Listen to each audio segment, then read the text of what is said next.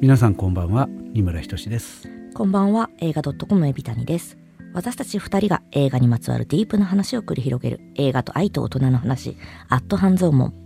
年明けましたね。いつの間にか明けてしまいなんかね これ収録しているのが、えっと、今日5日でしたっけ、ね、なんかね、はい、昨日か一昨日昨日一昨日ぐらいかな。やっと今年になったっていう、うんうん、やっと去年が終わりましたっていう。いやなんかもう新年早々いろいろとあった形ね。本当そうですね、うん、あのなんかねこのラジオを聞いてくださってる方の中にもいろいろあった場所の方とかね、あのー、近くにいた近くの方がみたいな方もおられるかもしれないですけどまあ、えー、そうですね。あのなんて言うんでしょう。応援というか、はい、あれ、えー、いたしますので、はい、少しでも息抜きに私たちのラジオがなればなそうですね。ですね。あとまあ映画をね、はい、見てくださいみたいなことですけど。えっと去年まあいっぱい映画見ましたね。海老谷さんはもともとお仕事で見てるだろうけど、俺はなんかアホのように映画を見始めた年でした、去年が。去年何本ぐらい見られてるんですか？あのね、えー、っと、途中からね、タイトルと何月何日に見たっていうのをどこで見たっていうのをつけ始めて、うんうんうん、それが、えー、っと、あれ？その日付が、最初の日付が すいません、また印刷してこなかった。わかんないんだけど、海老谷さんと一緒にさ、死者を見に行ったさ、はい、えっと、僕らの、えー、違う違う違う、えっと、1秒先の彼氏、あの、はい、日本語、日本でリメイクした工藤官九郎さんが台本書いたやつ、はい、あれを1と数えてそこから数え始めて200 200本ちょっと結構あれですよね。あれだから6 5月とか。6月ですよね。そうそうだから半年ぐらい、うん、だから結構見た。見てますね。1日1本以上は見た計算。暇 暇なんで。すみません。私は一応あの、大体毎年このぐらいなんですけど、233本。素晴らしい。はい。いや、でも、多分、二村さんに負けてる。いやいや、僕、その、なんだ、この、まあ、このラジオ始まったのは、この、これでもう1年になるわけですけど、うんうん、そうですね。えー、そうそう、去年はね、その、キネマ旬報で映画、新しい映画見てくださいっていうお仕事も始まったんで、だからその、その辺からですよ、あの、狂ったように見始めた。だから 去年の後半から本当に、見始めて、同じペースで今年も見たら今年400本見るんだけど、多分それは無理だろうっていう。まあ、250本ぐらい、海老谷さんぐらいに負けないように。はい、っていうかね、あの、はい、数たくさん見て思ったんですけど、はい、数たくさん見ることよりも、良かった映画を何回か見る方がいいですね。うん、なんか、そうですね。うん、いろいろわかることがある。いやあとなんかその映画について語ると、はい、やっぱりその映画についてを深く考えるので、はい、なんか印象に残りますよね。そう。あの見た後で話すとかね、うん、こうやって。全然意見の違う人と話すっていうのは大事だなと思いますね。じゃあ、そんな250分ぐらい見た二村さんの、去年のベスト作品についてちょっと聞きたいんですけれども。あの何本かあって印象に残ったものがね。うんうん、で、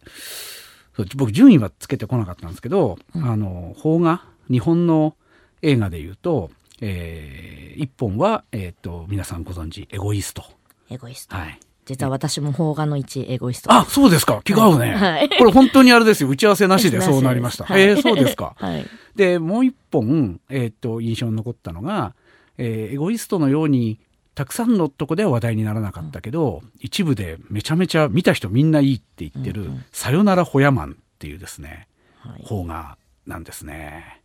これはまあまだ配信も来ていないし去年のこれそうですね。11月3日に公開された作品で、うん、しかもこ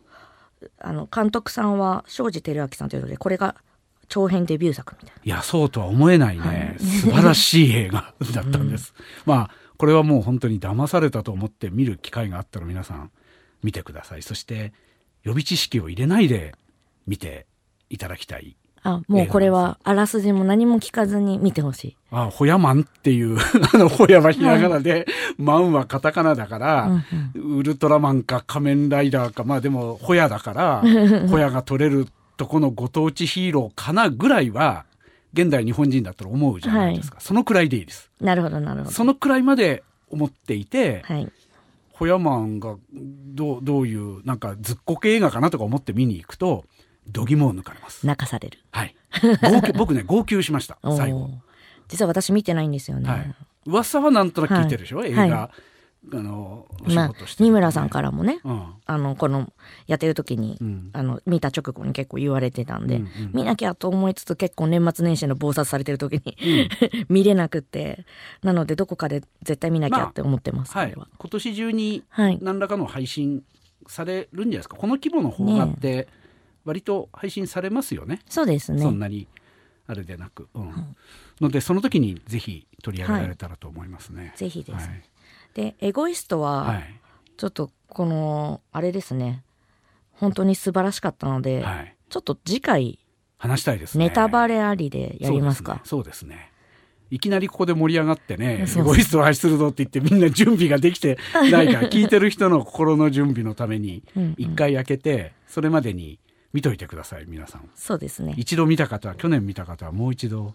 見てください、はい、なのであの法が1位のエゴイストについては我々は今はまだ語らないです。はい、はい、じゃあ洋画は？洋画はね、はい、あのまあ、えっと、あえて1本だけいろいろ面白かったんですけど、うん、1本だけどうしても外せない映画があって「うんうん、えー、レッドロケット」というアメリカの映画ですね、アメリカの映画なんですけどハリウッドではなく、うんうん、なんか田舎で本当にあの監督さんがもう本当少ないクルーで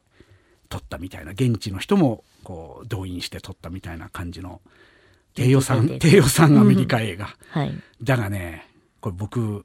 外すわけにはいかないんですよ。落ちぶれた AV 男優の話なんで もうね二村さんが見なければならない話ですあのね落ちぶれた AV 男優がいいことして実はいい人だったみたいな話じゃないんですよ、はい、本当にダメなやつが しかも本当にダメっていう映画なんです。うん、これはねそう僕この映画は公開された時にまあ死者で見せていただいて、うん、えー、コメント書いてくださいって言われてコメントを寄せたんですよね。うん。うん、あのパンフレットかな、はい、うん、なんて書いたかっていうといやこれこれから、まあ、AV 女優になろうあるいはなるかも AV 女優だけじゃなくて風俗で働くかも。風俗じゃなくてキャバクラでもいい。キャバクラで働こうかも。なんならまあなんだろう芸能人になろうでもいいと思うんですよ。芸能人になろうみたいに思ってる女性はこの映画を見ると後で爆笑しますから見といてください。あなたは必ずこの男に出会います。つまりそのエッチな映画業界その出演しちゃうポルノ男優だけじゃなくて、うんうん、彼この映画の主人公のような調子のいい男はあらゆる芸能の世界で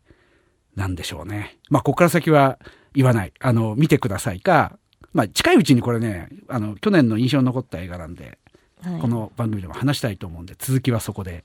話しますけど、はい、まあとにかく男ってひでえなっていう映画ですよ。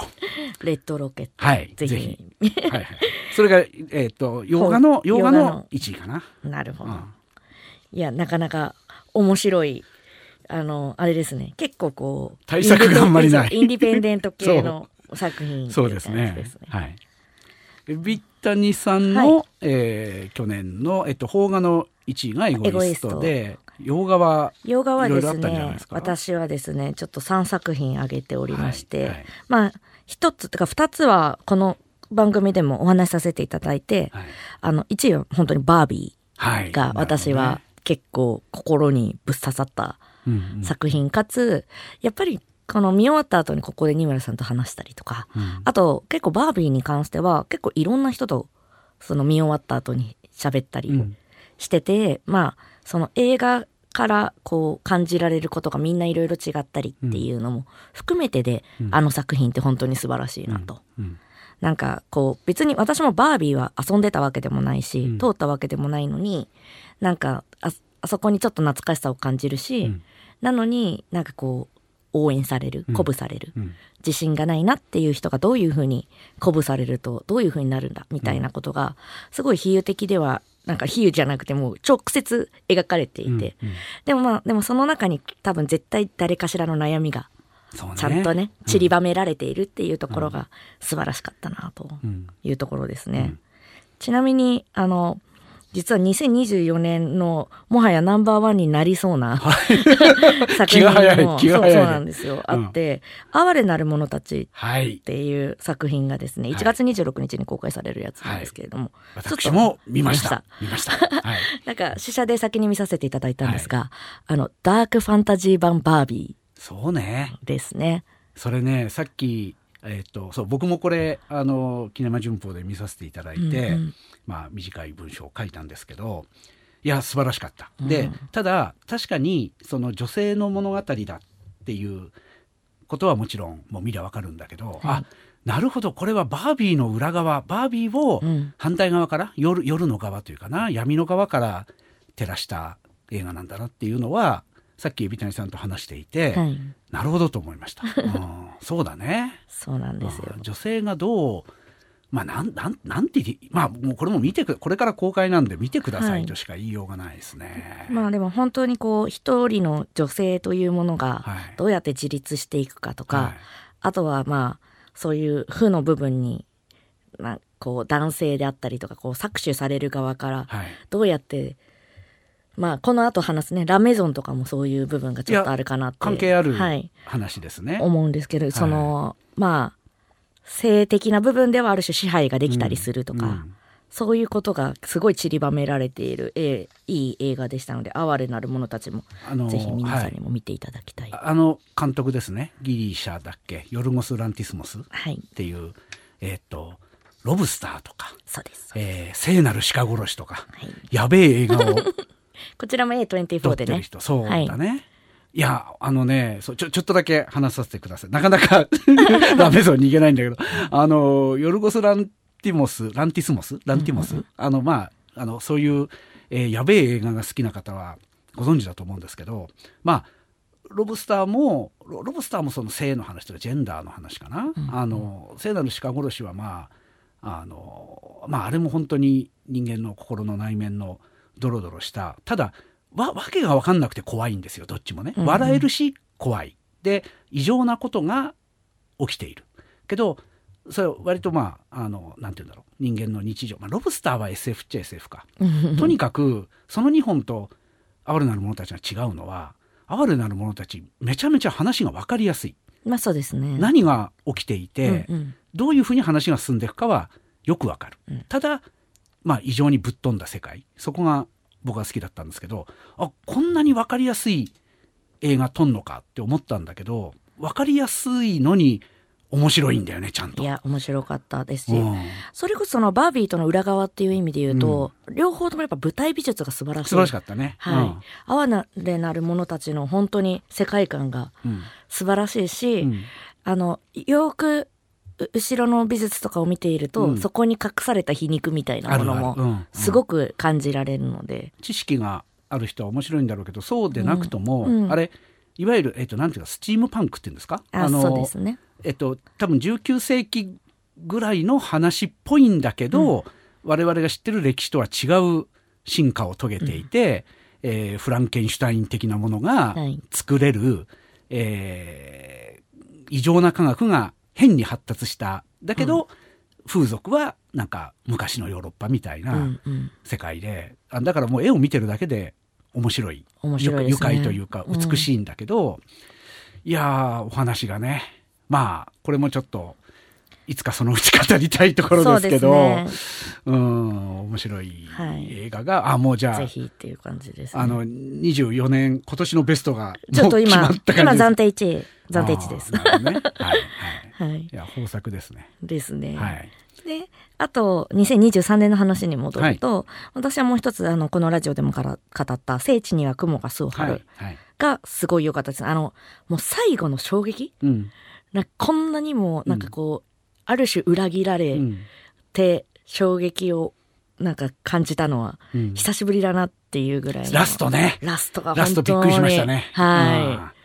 なのでもうこの作品はあのまだ見てない方がいらっしゃったらぜひ見ていただきたいですしその後我々が話してるやつをもう一回聞いてほしいですね、はい、聞いていただきたいですね、はい、今配信始まりましたねまだ。ぐらいから。まだ。まだだっけ、はい、いや UNEXT で。有料有料か。有料ですね、はい、はい、課金すれば課金っていうか、ね、あのポイントで見れる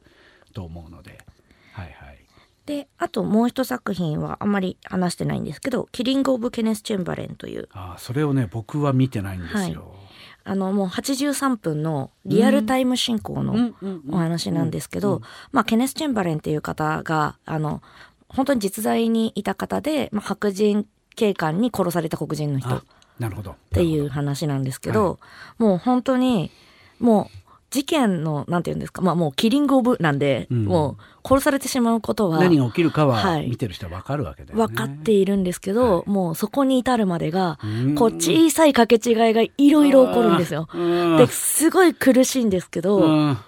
でもなんかその本当に小さい掛け違いでこういう結果を生むんだろうなだし、あとこのなんて言うんですかねその人に潜んでいる差別意識みたいなものがやっぱりこうなんかこう曇らせるというか、目の前にある事実と推測みたいなものがこう、まあ交わって最悪の結果になるっていうところ。でもう本当に結構83分でずっと私はなんかもうあの、これも私は、あの、試写で見させていただいたんで、はいはい、あの、オンライン試写で家で見させていただいたんですけど、はい、テレビの前でもうずっとなんか手を握りしめながら固まっているみたいな感じで、苦しいんですけど、もう本当に素晴らしい、はい、うん、映画でした。はい。ちょっと見ますね。はい、まあ、ぜひこれもまだねちょっと配信はあれなんですけれども、はい、多分そろそろ来るかなっていう形なので、はい、ぜひ皆さんも見ていただければと思います。はい、ですしあと皆さんのね2023年のベスト映画もぜひ聞きたいですね。聞きたいので「ハッシュタグ映画半蔵門で」はい、ツイートしていただければ、あとですねちなみにあの映画 .com の公式 X の方でも、はい、2023私の採用し映画っていう形で、はいはい、あの採用し映画を募集しておりますので、はい、それもぜひ皆さん参加していただければと思います。はい、いいですね。はい。さりげなく宣伝も入れちゃいました。でで、今日は事前にね、あのー、年末にね、はい、言っておりました、はい、ラ・メゾン小説家と娼婦についてもちょっとお話しさせていただければなというところで、はい、こちら12月29日本当の年末の、はい、に公開された。しているので、はい、同時公開じゃないんで同じ箱小屋ではないんだけど違うところではエマニュエル夫人がリバイバル公開されてるっていうね 新旧エッチな映画が。あの、僕ね、エマニュエル夫人については、一応映画 .com さんに文章を。はい、ありがとうございます。えっと、年をまたいで書いていましてね。あの、本当は去年のうちに掲載しなきゃいけなかったんだけど、あの、鼻歌を、あの、年越しそばを茹でながらずっとエマニュエル夫人のテーマを歌っていたんですけど、まあ、それは映画 .com で読んでください。はい、いろいろ考えました。で、えー、同じえー、時期に公開されて、まあ、前回予告したんでご覧になってくれてる方はご覧になってくれて、同じエムニエル夫人と同じフランス映画。はいフランス、ベルギーの合作映画ですね、はい、ね。はい、あのフランスからベルリンにベルリンに移り住んだ作家の女性が、えー、まあルポを書くというかね、はい、あのために娼婦に隠あまあ自分の素性を隠して娼婦になるというお話ですね。はいはいいや僕これね僕もこれ死者でえー、っと11月の末かなんかに見せていただいてほんで非常に面白かったんであのいろいろあっちこっちで行っていたら映画の配給会社からで電話がかかってきて。さすがに。コメント。コメントもなんだけどコメントも書いたんですけど、はい、あの二村さん AV 監督だそうですけどこれの予告編作ってくれませんかって言われて。でそんなもの作ったことがないからまあ面白いなと思って。まああの普段予告編の編集をね僕にその映画の予告作る技術はないので、はい、映画の予告編作ってる方とちょっと打ち合わせさせていただいて。まあここから映画の内容の話になっていくんですけど、はい、まあいろいろエッチなことがね、うんうん、行われるんだけど僕感心したのがそのお店の中で男性にサービスするシーンが、はい、ほぼワンカットで、いいとこまで撮ってんですよね。でねそこのところのねエッチなシーンを撮るまあ、とにかくエマニュエル夫人から我々は遠くまで来たなっていう感じなんですけど、次回話すエゴイストのエッチなシーンも、あれはカット割ってんですけど、まあそれはまた次回話すわ。あの、とにかくね、その、いや、エマニュエル夫人とラメゾンやエゴイストを比べると別にエッチなことを延々見せる映画ではない。もちろん短い尺で見せなきゃいけないんだけどね一般映画だから。だけどその中でしっかり見せていて役者にそれをやらせてるっていうことに僕は感動して、うん、でその予告編っていうのを二村さんのアイデアでって言われた時にじゃあこのエッチなシーンワンカットで丸々やってるところを丸々1分ぐらい使ってそれをインターネットで見せたらこの映画ただごとじゃない映画だって伝わるんじゃないですかって言ったら一応それで編集してくれたんですよ。はい、そしたら、いや、これ 一番エッチなところまで映ってるんで、YouTube には上げられませんって言われて、そうですね。短くなりました。短くなりましたけど、はい、一応その僕の意図で、えー、エッチなシーンの導入部みたいなのがノーカット。要するに丸々、えー、ノーカットで一つの予告編になってるってやつを作りまして。で、そこでもね、僕さっき話したレッドロケットの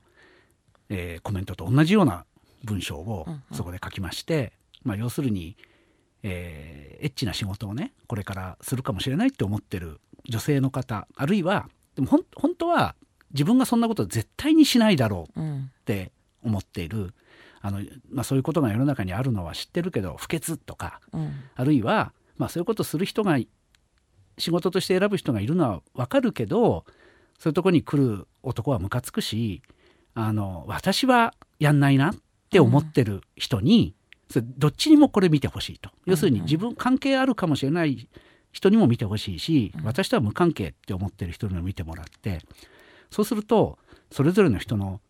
考えねそういうエッチなことを仕事女性がエッチなことを仕事にするっていうことについての考えが見た人もしかしたら180度変わるかもしれないし変わるかもしれない。僕はとにかく見た後にものの見方が変わる映画って本当に素晴らしいなと思ってるんで、うんはい、そういう宣伝の仕方宣伝にちょっと協力させていただいたんですけど。うん、海谷さんはどうでした？これいや。女性としてこれを。女性としてって言い方いやらしいね。海谷さんとしてこれ見てい。かがでした、はい、いやなんかこう今結構こう AV 新報であったりとか、うん、それこそまあ東横キッズだ新、うん、大久保公園の立ちんぼだみたいなことが結構こう、何て言うんですかね話題になってるというとあれですけど社会問題的な話になっていて、はい、それの言いたいこと凝縮されてるなっていう、うん、本当に映画だなって思って、うん、要は職業の選択の自由があるから、はい。はい、もちろんすごい望んで勝負になってる人もいるし、はい、まあ一方である種搾取をされてしまって、あのなっている方もいるし、うん、まあ、この仕事しかできないからやっている方もいる。うん、でそこに起こり得ているでも何て言うんですかね、まあ、そやっていることは一緒だけれども、うん、いろんな人がそれにか関わっているし、でお客さんとしてもいろんな人が来る、はい、いい人も悪い人も来る。でそこのリスクはもちろんある、けど、まあそこから得られるものがマイナスでしかないっていうわけでは絶対ないんだなっていうのは、すごくあのこの映画を見て感じた部分ですし、はい、なんかそのねあのさっき二村さんがおっしゃったみたいに多分そのまあ水商売みたいなことに否定的な人も、否定的だからこそ見てほしい、はいはい、なんかほらなって思うかもしれない。もしかしたら。見見た後の感想は、うん、ほらなって終わるかもしれないけど、でもいろんな人が関わってるんだよっていうのをちゃんと知ってほしい、うん。うん、一元的に水商売はダメっていうのはまた違うのかなっていうのはすごい思う感じでしたね。はいはいはい、もうなんか僕が言いたいこと全部今海老谷さんに言っていただいた感じなんであとはまあ付け足しみたいになるんだけどそう本当にねその僕が思ったのは、うん、いやこれ監督、まあ、原作にそういうシークエンスがもうその通りあるのかもしれないけど、うん、あの原作っていうかその筋立てなのか監督なのかがそもそもの小説ですね、そこがうまいなと思ったのは、まあまず彼女が別にお金にまあお金に困ってるっていうかあれはまあ作家として彼氏に勝ちたいっていうか、まあ、彼氏ムカつくっていうところがあるわけですよ。まあ、あれ彼氏じゃないですけどね。彼氏じゃないな？彼彼氏じゃないの？彼氏じゃないですよ。だって不倫、既婚の。既婚彼氏って言うんですよ。あれは、でも、あの、セックスをしている中。一応親友って彼女自身言っているから。付き合っているっていう認識ではなくセックスをしている中えっ、と相手に奥さんがいることが分かっていて、うん、奪い取る気もなく、うん、これ私たちは恋愛関係ではない、セックスをする親密な仲だよということで言ってる、うん、その男がですねそうですね。えっとまあああれは2人がドイツにやってだから働く場所なんだっけ？あじゃあベルギーか。ベルベルリンか。ここここここすげえなとか彼氏が言うわけですよ。そ、ね、あそこにもうまずムカつくんですけど ここすげえなと。売春宿と精神科医のオフィスが同じビルに入ってるぜ。向かいが合ってるみたいなね。あのー、すごくそのなんでなんでしょうでそれに対して彼女がまああの時点ではまだ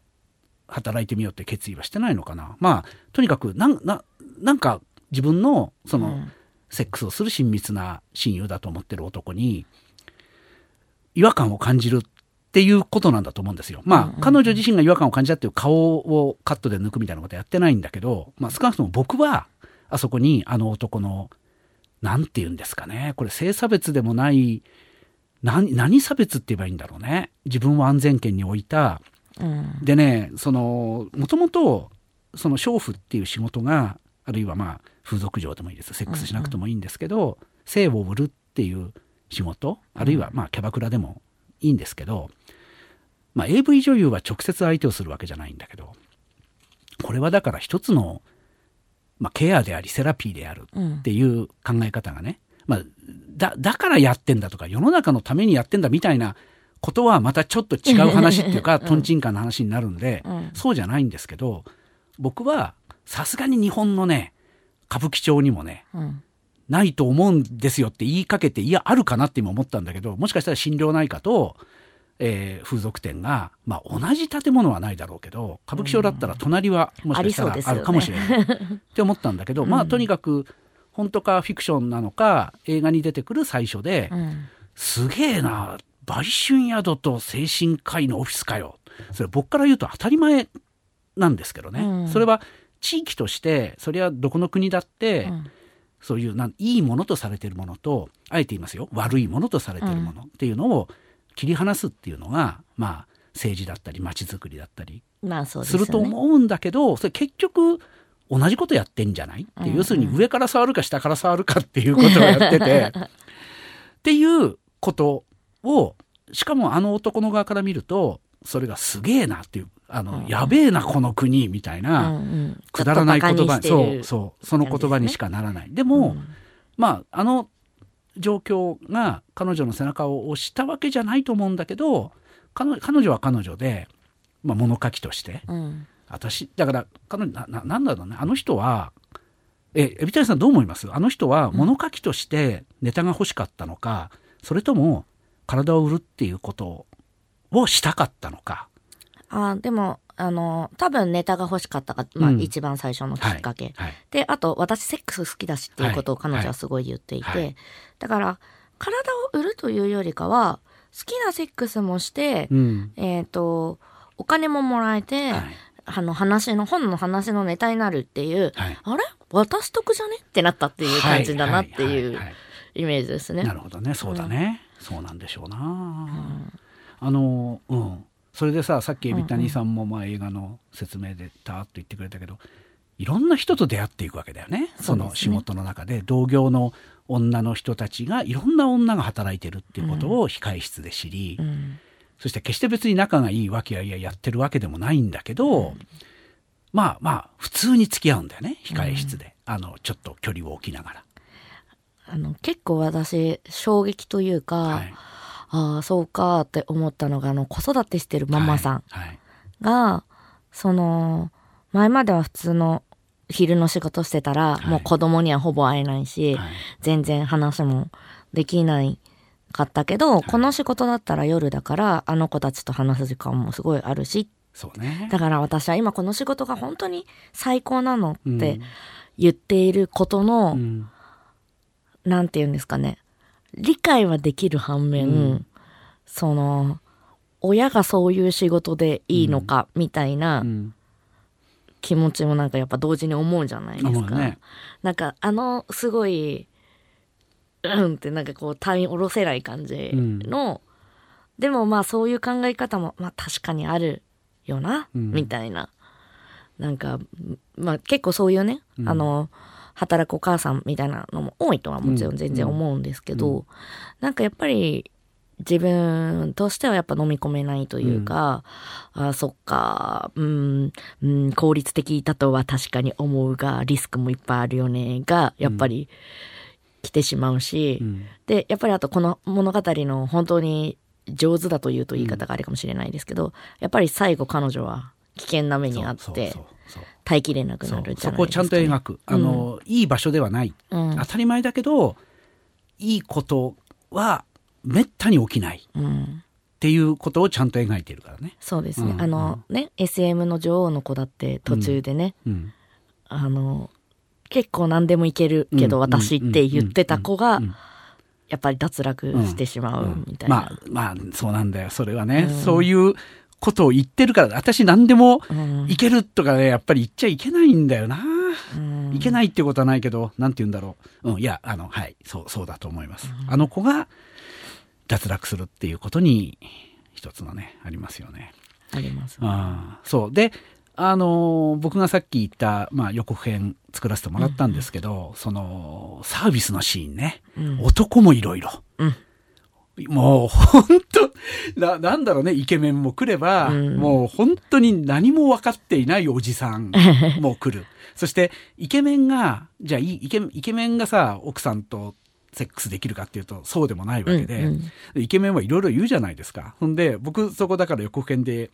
切り取ったんですけどあのなんでこんな仕事してるのっていう意味のことを、イケメンが言うんだよね。あの無邪気に割と言うんだよね。うん、あれなそうまあまあまあその辺はあの見た方がどうそれぞれどう思われたかっていうことなんですけど。でもなんか私はそれこそその後の、うん、やっぱりイケメンとはやりにくいっていうのがあそう。そう。そう。そう。あれがそれはねその、うん、いろんなおじさんが来てもうなんか人生に希望がないよみたいな人もいれば、うんうん、金持ちでお医者さんか、うんうん、女2人をはべらせる、あれもう俺の AV かって思いましたけど、あの。でも優しいんですよねそう。そう。まあねそれもね、あの金があるから生活が豊かで、うん、でも女にはモテない人だろうから、うん、まあ、奥さんはいるのかもしれないけどまあ風俗というものに彼は感謝してるわけじゃないんだろうけど風俗嬢との距離の取り方、うん、風俗嬢も人間だっていうことがもちろん分かっている。だからまあ、ああいうのも、ああいうの遊び方が綺麗っていうのとはちょっと違うかもしれないけど、まあでもああいう人一人、うん、お店に一人ああいう客がいると女の子は楽だよね。楽ですよね。うん、でも、なんか、彼は本当に多分ファンタジーを買ってる。そうそうそうじゃないですか。で、その、今、二村さんおっしゃったみたいに、うん、やっぱり、そこにいるのが人であるっていうのをちゃんと認識してますよね。あそこの場だけがファンタジーであって、だからあの怒るじゃないですか、うん、住所とか気軽にお客さんに教えちゃダメだよって、はいはい、なんか本当に素晴らしいお客様だなと、はい 一方ね最初からラリってくるやつ絶対いるんですよ、どんなあのだからあの用心棒が必要で、ね、だから暗黒街と悪い世界とつき接続されちゃうんだけど、うん、まあ要するにねあのいやいやちゃんとちゃんと描いてくれてますねっていうでもそういう意味ではそこの召喚って、うん、なんか男性のボディーガードいなかったですね。女性が女性だけでした、ね、オーナーでまあうん、あの女性が、えー、店主で、うん、えー、オーナーは男性なのかもしれない。あのなんだひどい男ので電話に出てなかったっけ？途中で。あのオーナーを出せとか言われて、はいはい。あまあいろいろあって、まあバックには、バックにはギャングがいるかもしれないですよ。うん、ああいうところもね。バックにギャングがいるから、ちゃんとね、うん、あの女性が、えー、店主をやってれるのかもしれないし、うん、その辺はそこまで含めて店には男がいないっていうところまで含めてファンタジーの演出かもしれないし、ね、まあかっこいいですよ、うん、あのすごい薄っぺらいことを言えばちゃんとかっこいいものが作られていて、うん、でもう本当に俺あのなんだろう舐め方もわかんないおじさんね。いやもう本当人事じゃないですよ。本当全男性はあれを見た方がいい。うん、あれは彼がひも手だからああなのではなくて、す、べ、ての男が自分は恋人を愛せてると思ってる男ももしかしたら抱いてしまっている勘違いかもしれない。まあそれこそなんていうかコミュニケーションみたいな話で、はいはい、やっぱり性的な話って普段はしにくいじゃないですか。だからこそなんかそのねカップルとかでもね、うん、なんかあんまりそこ本当にやりたいことが話せない相手とね。好きな相手とこそ、うん、実はセックスの話ができないっていうことがあるよね。そうですよね、うん、だからこそのある種ああいう風俗でっていうことって、まあ一つの、まあ、オープンに話せる場を持つっていう意味では、まああのいい場というと言い方があるかもしれないそうそうそう。あの必ずしも全肯定は僕なんかその世界の人間であるにもかかわらず、うん、全肯定ではない。もちろんそうなんです、うん、悪いこといっぱいある。だけどそう今海老谷さんが言った話は最初の隣に精神科のクリニックがある、うんうん、あの精神分析医のオフィスがある、えー、ヨーロッパだとね。精神分析医のオフィスって言い方だと思うけど。だそこつながってんだよね多分ね。確かにそうですね。オープンに話せる、うんのの部屋の外では話せないことを話す場所、うん、話すお店が2つ並んでるっていうそういうことですよね、うん、だからそれこそねあの SM の,、あの彼女も演じてるだけだからみたいな、そうそうそうそう。SM って非常にパフォーマティブなものだから、あのそういう距離まあまあ僕のあの知ってる SM の女王様は皆さんそれでそのお酒飲む時もそのキャラで 期待するから そこ結構ねあの融合されてて日本のその風俗街風俗界っていうか SM 界はそこなかなか面白いんだけどもちろん、パキッと分けてる人もいれば、はい、家に旦那がいて家に帰ればもちろんパキッと分けてる人も、あのいろいろそれは AV 女優もそういろんな人がいるっていうことをまあ知ってますけど、そうねいやーなんかそう僕はねあのー、この映画もそうだしそれからえー、っと去年話したんだっけ？話ラジオで話話さ話さあの映画 .com には書きました「えー、っとグッドバイ・バッド・マガジンズ」っていう、はい、これは日本の、えー、っといわゆるコンビニ売りのエロ本が滅びていく物語ですね。うん、なんかねやっぱりねこんなこと思うのは僕だけなんだけどエッ チなお仕事ムービーっていうのは、うん、僕はなんか懐かしいふるさとに帰った感じがするんですよ 見てると。あこの女性と僕は日本で僕の仕事場であったかもしれないっていうふうに思ううんうん、思うんだよね。これは僕のセンチメンタリズムですけどね。ねはい。そういい映画。いい,、いいこうななんだろう。手放しにいい映画とは言えない、うん、いい映画だったね。そうですね、はい、あの監督さんが女性。女性で、アニッサ・ボンヌフォンっていう方なんですけど、はい。はい、彼女はあれですねインティマシーコーディネーターを兼任されてたらしくて、ねそのインタビューとかだとその先ほどのあのセックスのシーンとかは彼女自身が全部細かく指示をしてっていうのを言っていてであの主演の女性ですね、はい、アナ・ジラルドさんとの、まあ、ちょっと、まあ、対談的なインタビューなんですけど、はい。はい、なんかアナ的にはやっぱりこうセクシーンを好きにやっていいよっていう監督は嫌なんだ、うん、やりにくいと。うんうんだからこんだけいろいろと指示をしてくれてこういうふうにすべきっていうのを体現してくれる監督は非常にやりやすかったって言っていてだからさっき言ってたそのワンカットで撮れるっていうことももう全部計算されているからなんだなっていうのですよね。そうだと思いました、うん、いやそうですよ。本当にいや僕ね本当にその繰り返しになるけど、うん、その予告編とかコメントで書いたことと同じだけど、いや、本当に普通に風俗で働いてる日本人の女性に見てもらいたいし、うんうん、そうそうすると、あなるほど、気をつけようって思うこともあるかもしれないし、なんか自分を投影していろいろ考えることがあるかもしれないしね、本当に無関係だと思う人にも、そういう人にこそ見てもらいたいな。そうですね。なんか、多分、無関係な人はいないんですよね。そうね、いいこと言うね。うん、そうなんですよ。なんかそれこそ、あの、妹？そう、妹の話忘れたね。妹が、妹がね。うん、なんだかあの人は、そんな金で家賃を払ってほしくないみたいな、はい、また家族が必ず言うことを言うんですよね。そうそうそう。うん、はい。だから多分、妹であったり、はい、それこそその、さっき言ってた親友、であったりっていう立場には、誰、がなり得そうな話ですし、うん、関係なくはないし、あとあの彼氏それこそ本当に途中でできた彼氏、うん、あのあの国でできてなんだっけあの変な像の前であそうですそうです。店の外で、ね、公園の公園のなんかの建物の中で、はいはい。はい、あれが彼しか、ね、あれが彼氏ですね、はいはい、まあだからね彼も確実に引いてたじゃないですか。ドン引きですよね。ね、なんか。いやそうなんだよ。本当にこれは世界中で起きていることだな。そうなんですよ、うん、だってめちゃくちゃいい彼氏だったじゃないですか。なるほどね。そうだね。だから、うん、なんか、いや、彼女がある種誇りを持っているから言ったんだとは思うんですけど、うん、言わなきゃよかったのにってやっぱ思ってしまいますよね。ね。いやいや、言わないべきだし、べき、べき、べき論はわかんないけど、まあ、もう一つは今、エビ対策図らずも誇りを持っていたって言うけど、その誇りが、実際に、だってほら、彼女がメモ取ってることにさ、あの激怒する子がいたじゃないですか。ね。うん、誇りって何なの？私たちにとってはこれが生活であって、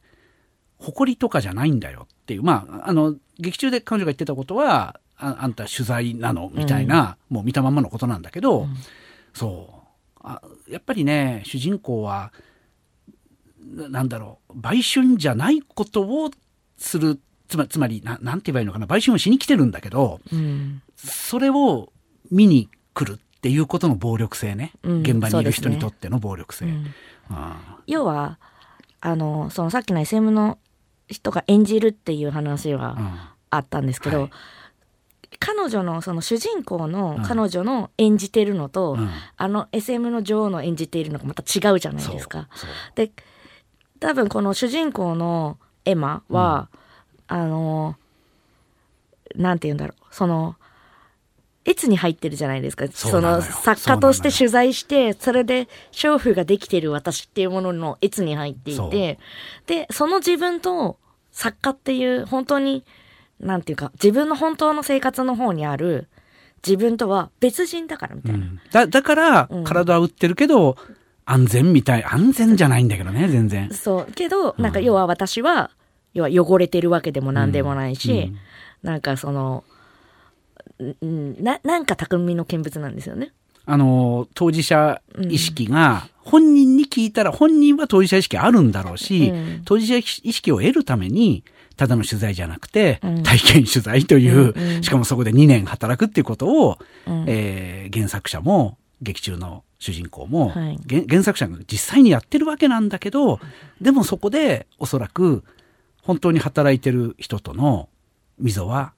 埋まらない。それは彼女に視線というものがあるから。そこを見,、見てるからであって、うん、で、えっと、本当に働いてる人が、じゃあ、かわいそうな人なのかっていうと、うん、